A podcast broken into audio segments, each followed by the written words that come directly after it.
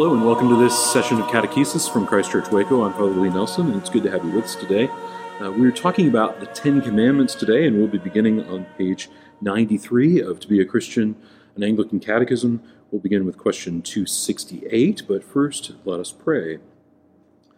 Almighty and eternal God, so draw our hearts to you, so guide our minds, so fill our imaginations, so control our wills, that we may be wholly yours utterly dedicated to you, and then use us, we pray, as you will, and always to your glory and the welfare of your people, through our Lord and Savior Jesus Christ. Amen. Uh, as we talk about the Ten Commandments, the Ten Commandments are found in two places in Holy Scripture. The first is Exodus 20, and the second is Deuteronomy 5.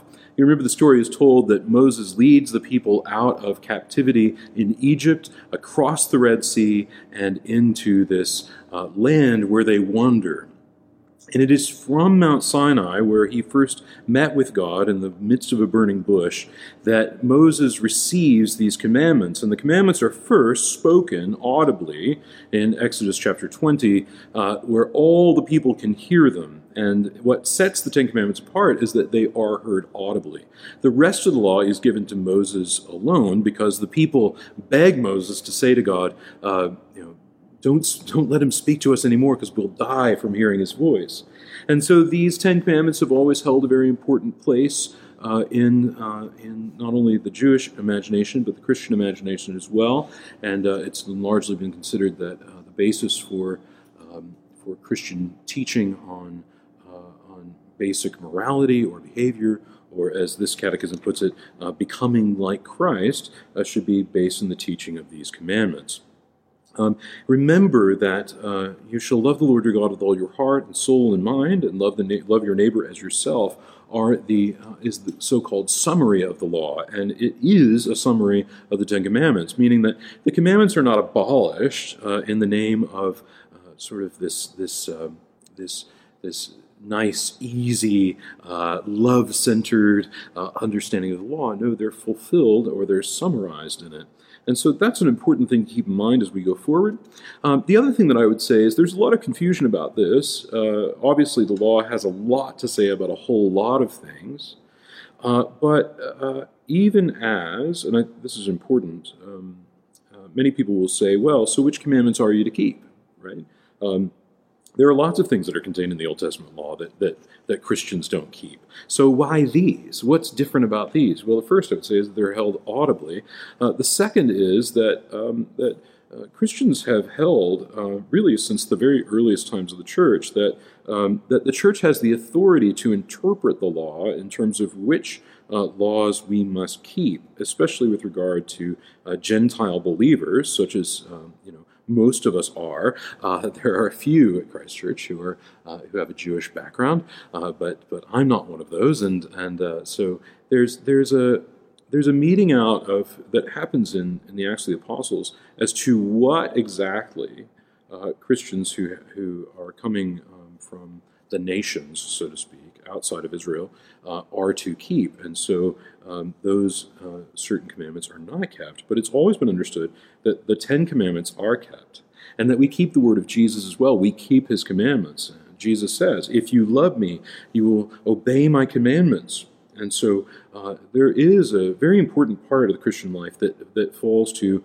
obedience. And so the reason that uh, we can do things that are proscribed in the law, such as um, eating uh, shellfish or uh, eating pork, um, are opened up in the Acts of the Apostles, and they're opened up to church authority. Peter understands that when he sees this vision of this sheep being lowered down to earth, uh, saying, Rise, Peter, kill and eat, it's an opening up of the covenant to the Gentiles. He understands this. He also understands that uh, certain requirements of the law can be dispensed with when it comes to Gentiles. And that's why uh, most Christians do not keep the law as it was given then. In fact, uh, keeping the law for anyone is, is quite uh, difficult and uh, and uh, so certain forms of Judaism don't hold to the law like they would otherwise, mainly because there's nowhere to there's no way to keep the law uh, with no temple in place. But that's another subject for another day. I simply want to identify that uh, much of what we read in the Old Testament uh, was by church authority uh, and, and by the authority of, of Christ Himself.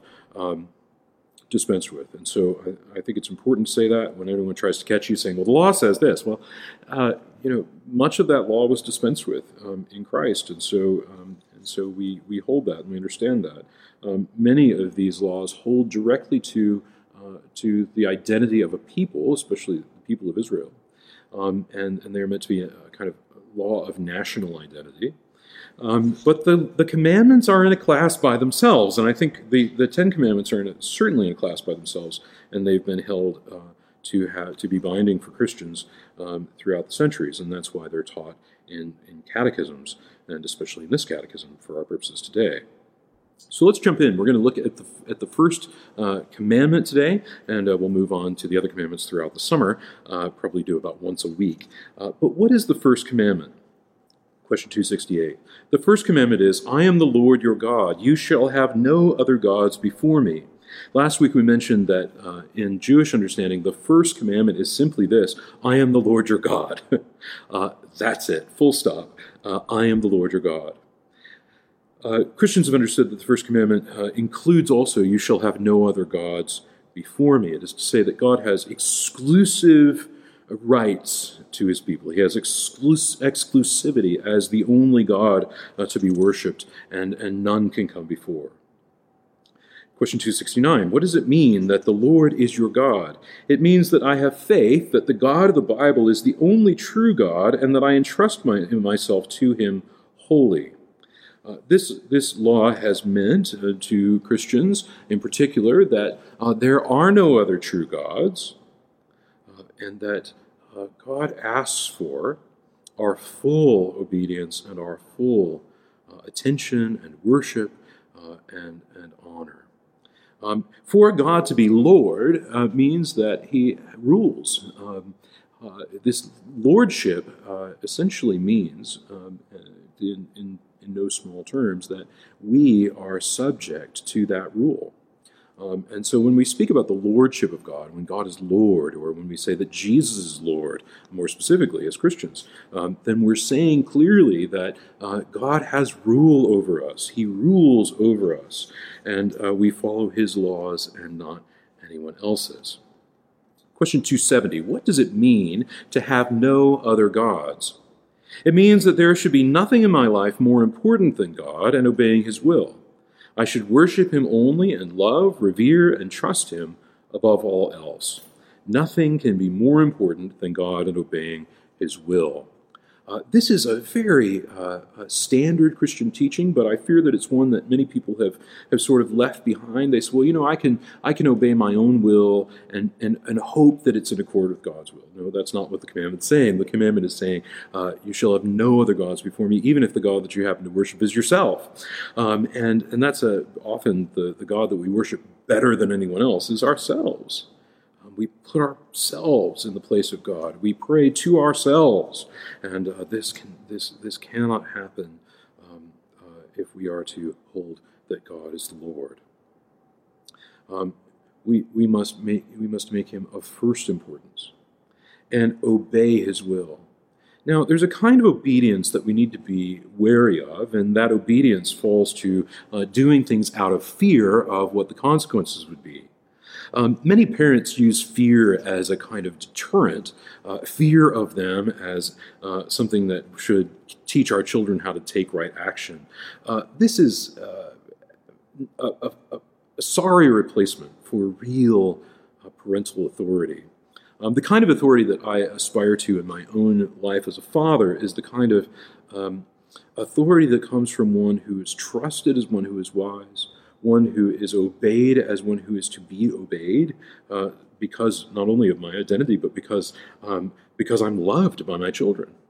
This is the kind of obe- obedience that God wants as a loving Father, and it's the kind of obedience that uh, Jesus Christ, His only Son, desires of us. Is, is this loving obedience?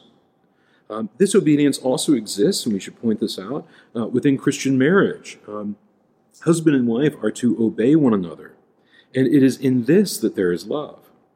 Um, C.S. Lewis once wrote in, uh, in this wonderful book, wonderful book, That Hideous Strength. Uh, uh, it's a discussion between a very wise man and a, and a young woman.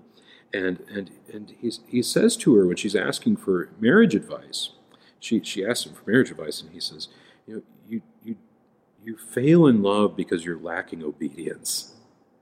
Um, you don't fail in obedience because you're lacking in love. You fail in love because you lack obedience. And and it's not the kind of subservient obedience that he's drawing attention to, that she should obey her husband in that, uh, in that sense that sends so many terrible connotations through our minds, but in the sense of I should set myself aside uh, and should make myself subject um, to the desires and to the to to the love of my of my wife or husband. Um, my children should obey me because they know that that I have their best interests at heart. Um, because I'm wise, because I'm dependable, because I love them, and I show that. That's the kind of obedience that God wants.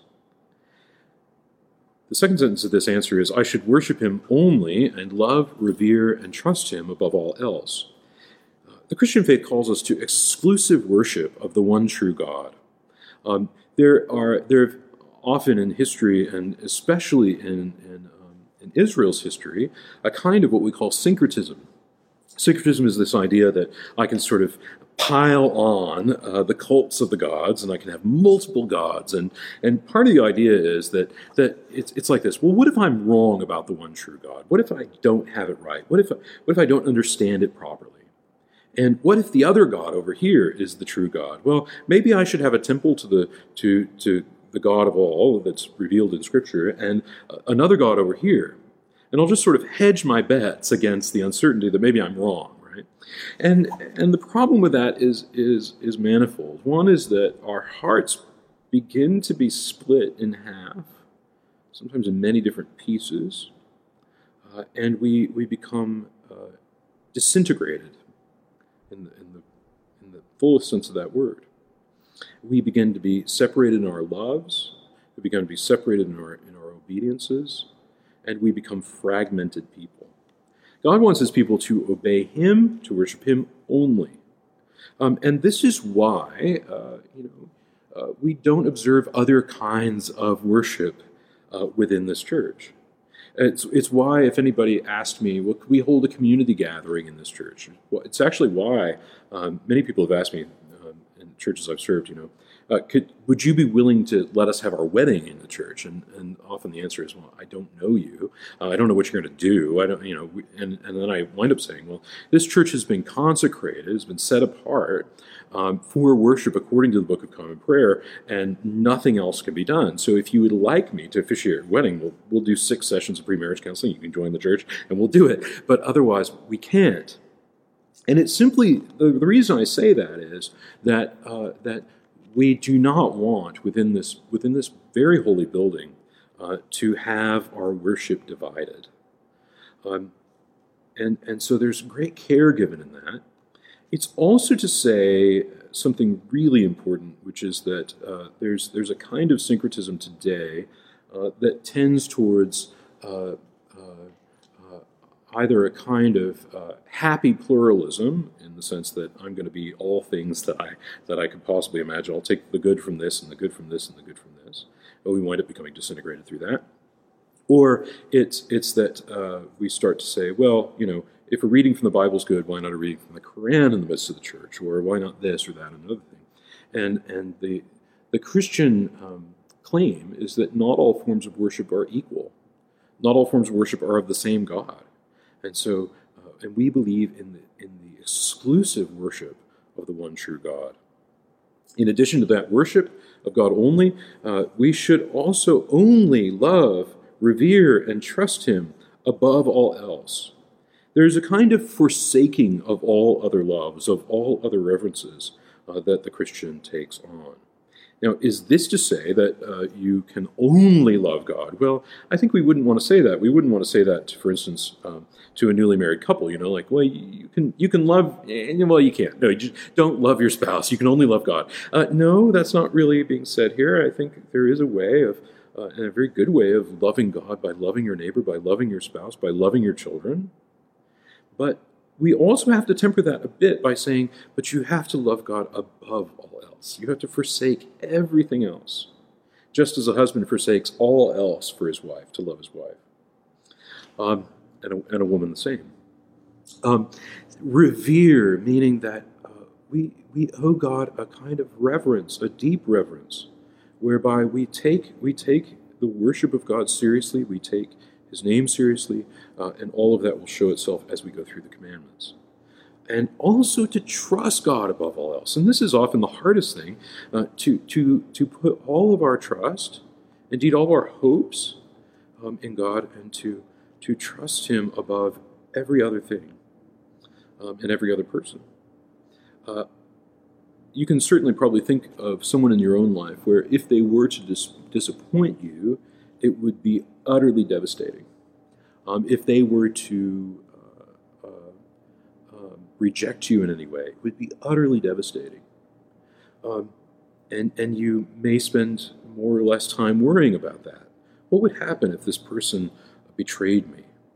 Um, and maybe we say, well, if, if God betrayed me, then, then you know, oh, okay, fine, I'll, I'll move on. You know, life, life is hard. That's it. Um, but, but no, we are to trust God with, with the heart, with a heart that's formed to love Him. Um, and it needs to be said as well uh, that, that this trust means to not only believe what He says, but to live our lives on the basis of this trust, um, such that we're not led astray by, by other competing goods. Question 271 Why are you tempted to worship other things instead of God? I am tempted because my sinful heart seeks my own desires above all else, and pursues those things which falsely promise to fulfill them we human beings are, uh, in, in, many ways, captive to desires, and they are uh, very often disordered desires. They are not uh, held to any kind of uh, standard or modicum. Uh, they are uh, they are deeply disordered. Um, it's not that you know. It's not that I love ice cream. That's the, that there's a problem. The problem is I love ice cream too much, right? And that's why you know well, I don't want one scoop. I want three scoops. I want four scoops. Um, but it's, those, those desires have to be tempered um, instead of tempted. My, my sinful heart seeks after my own desires. Um, I want to fulfill my own desires, and I don't want uh, to set aside my desires for the desires of someone else, let alone God. Um, a friend of mine uh, had uh, a hunting dog, and this hunting dog was notorious for being uh, kind of a, uh, uh, a, a bum dog uh, that didn't really didn't do that well in the field. And, and, dove season would come up, and duck season would come up, and the dog was just kind of worthless, just sort of lying there. And and so he took the dog to the dog's trainer and said, you know, what's what's what's up with this? How can we fix this? And the trainer looked and said, you know, he, he pointed out a dog out in the field that was was really a perfect hunting dog And he said, uh, You see that dog over there? Uh, that dog gets up in the morning and she asked herself, What would please me? Um, what would please my master? What would, what would bring joy to him? And that's something that's trained into her. Your dog, on the other hand, wakes up in the morning and says, "What would please me? You know, what, what would I like to eat today? What would I like to? Uh, what couch would I like to sleep on? Um, you know, those those sorts of things." Um, and the point the trainer was making, which I think we can take to heart as Christians, is is is this very important thing that that that um, keeping the first commandment is about setting aside all the desires that we have in favor of God's will, uh, to trust Him above all else, to seek out the desires of the loving Father before our own. Those, those desires, as disordered as they are, uh, they give false promises, don't they?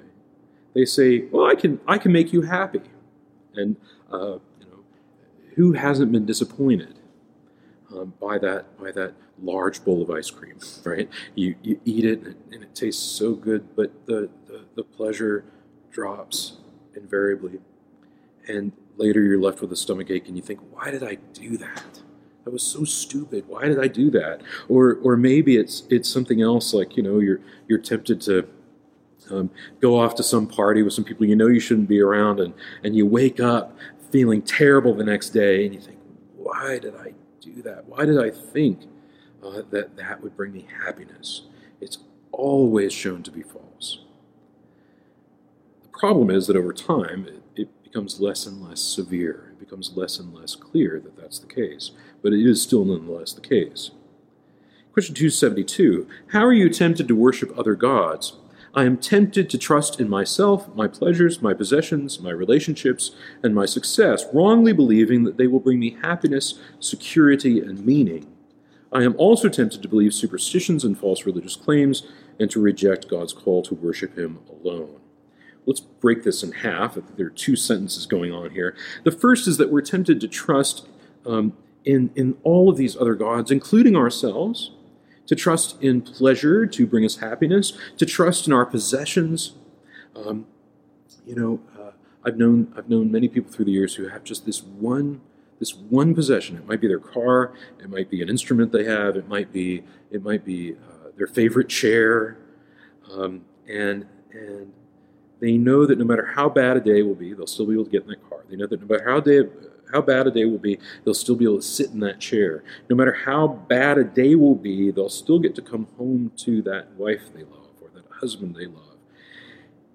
But you take that away, and, and everything collapses. Um,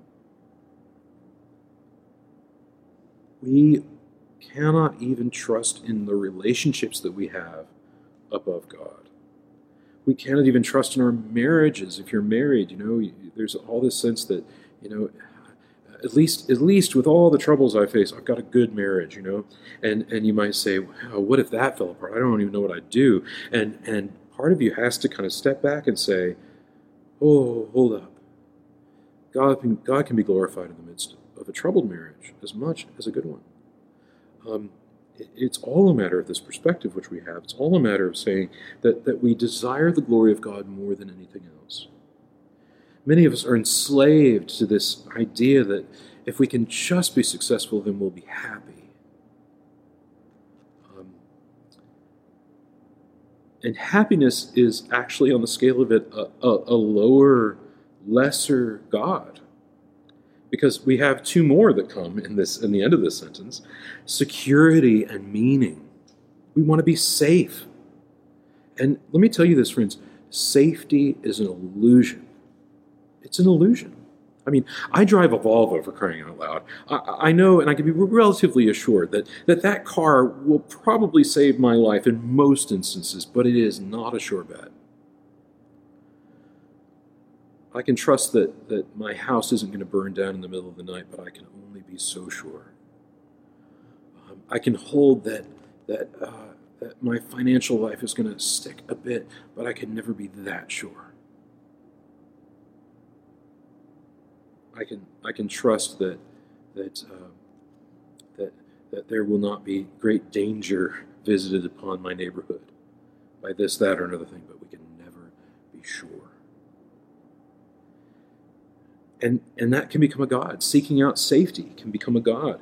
Um, we have seen a whole nation, uh, rightly or wrongly, I, you know, I, not, I, don't mean to speak to that today, but but that in many nations of the world, that for the sake of safety, set aside any manner of other goods. And I'm not saying that was the wrong decision. I'm simply saying that people value safety to a point where they're willing to sacrifice deeply for it. They value their lives.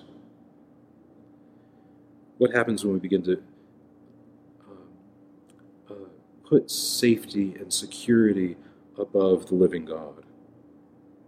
And lastly, perhaps most, uh, most troubled of all, is that we can be uh, tempted to believe that the things in this life, the relationships we have, the successes we have, will bring us meaning. And meaning is, is, the, is the ultimate quest, right? I mean, it's the thing that uh, everybody seems to be after these days. We really want there to be meaning behind life. We really want there to be more than just what we see and what we eat and, and, and the amount of pleasure we can have in life. There's got to be something more. And we Christians hold that, that, that, that the deepest meaning, the most meaningful things, are to be found in relation to the one who made them we hold that this whole universe is shot through with, with sacramental meaning, meaning that the whole world shows us God's grace. Um, and, and is a very clear message of God's grace. Um, we're so tempted to put meaning in other things, to say, well, maybe this means something else. Maybe it means X, Y, Z, or any, any number of things. Um, we, we seek after meaning to the point where we're willing to make it up, to feel that meaning. And this is where the next part of this answer comes from. Uh, superstitions, false religious claims. People believe things every day, they believe them and they persist in them that just aren't true, that simply are not true, and will persist in believing them all the time. That if you do just this thing just right, that everything will work out. Not only that, but we've got all kinds of superstitions right? I mean, we have in Waco, we have we've got tarot card readers, we've got palm readers, we've got uh, all kinds of things that are uh, supposed to give that meaning to you, that are supposed to help you with that. Um, we do things even that are that are just kind of silly, um, just because we put hope in it. Um, things like buying a lottery ticket um, and praying that it'll be the right one all of this can amount to rejecting God's call uh, to worship Him alone. Um, the Christian finds that their ultimate end, and in fact, the ultimate end for which all human beings were made, is the peace and security of God Himself. To worship Him, to know Him, to love Him, and to do so perfectly for all eternity. Of course, that brings up another question. Well, can we do that now? You know, uh, so question 273: Can you worship and serve God perfectly? The answer is no. Only our Lord Jesus Christ worshipped and served God perfectly, but I can seek to imitate Christ, knowing that my worship and service are acceptable to God through him. Um, you and I, try as we might, and even in these uh, wonderful settings where, you know, at Christ Church we, we, we worship according to a liturgy, um, and, and, it, and it can be very freeing to people, and sometimes it's hard to get into it, it's hard to figure out, like, you know, these written prayers, they, they seem very insincere. And, and then maybe six weeks later, you think, oh my, but I love it. It's so freeing. It's so, it just opens me up to all these things. That's, that's a good thing, but we need to keep in mind that the worship which we offer God as the church is not perfect in of itself. It can't be perfect. By perfect, we don't simply mean that it's 100% right. What we mean is that it is ordered towards its perfect end. That all of our worship be, be, be truly worship, that it be truly a service to God, according to what He wants, according to what He desires. In that way, the only thing that we can really do is seek to enter into Paul talks about and what Hebrews talks about, is entering into the sanctuary of God by the perfect blood of Christ. To enter into this way of worship because Jesus enables us to do it, because he gives us his grace to be able to do it. This is why, in the beginning of the, of the liturgy here, and in any Anglican church, we start with Almighty God, to you all hearts are open, all desires known, and from you no secrets are hid. Cleanse the thoughts of our hearts by the inspiration of your Holy Spirit, that we may perfectly love you and worthily magnify your holy name. What is necessary for this perfect love of God and for this worthy magnifying of the name of God? What's necessary is the gift of the Holy Spirit, the gift of God's love, the gift of God's grace, that we can enter into this, uh, this reality. And in fact, what happens in this church is that the whole body of Christ is lifted up um, to, to Christ at the right hand of the Father, where worship and acceptable uh, praise are offered. Um, and so uh, the way of keeping this commandment at the end of the day um, for the Christian is through the person of Jesus Christ. That's why we end our prayers with "through Jesus Christ our Lord." It's why uh, we we we enter into the liturgy with this appeal to God to send us His Holy Spirit that we may worship perfectly. It's why we it's why we repeat over and over again, Lord have mercy upon us, Christ have mercy upon us, Lord have mercy upon us. We're praying for the mercy of being given this gift. And so in the end of the day, worship is not actually something we do, but it's something that God brings us into. He incorporates us into this worshiping body and therefore uh, we're enabled to worship Him and worship Him alone. May Almighty God bless you in the name of the Father, and of the Son, and of the Holy Spirit.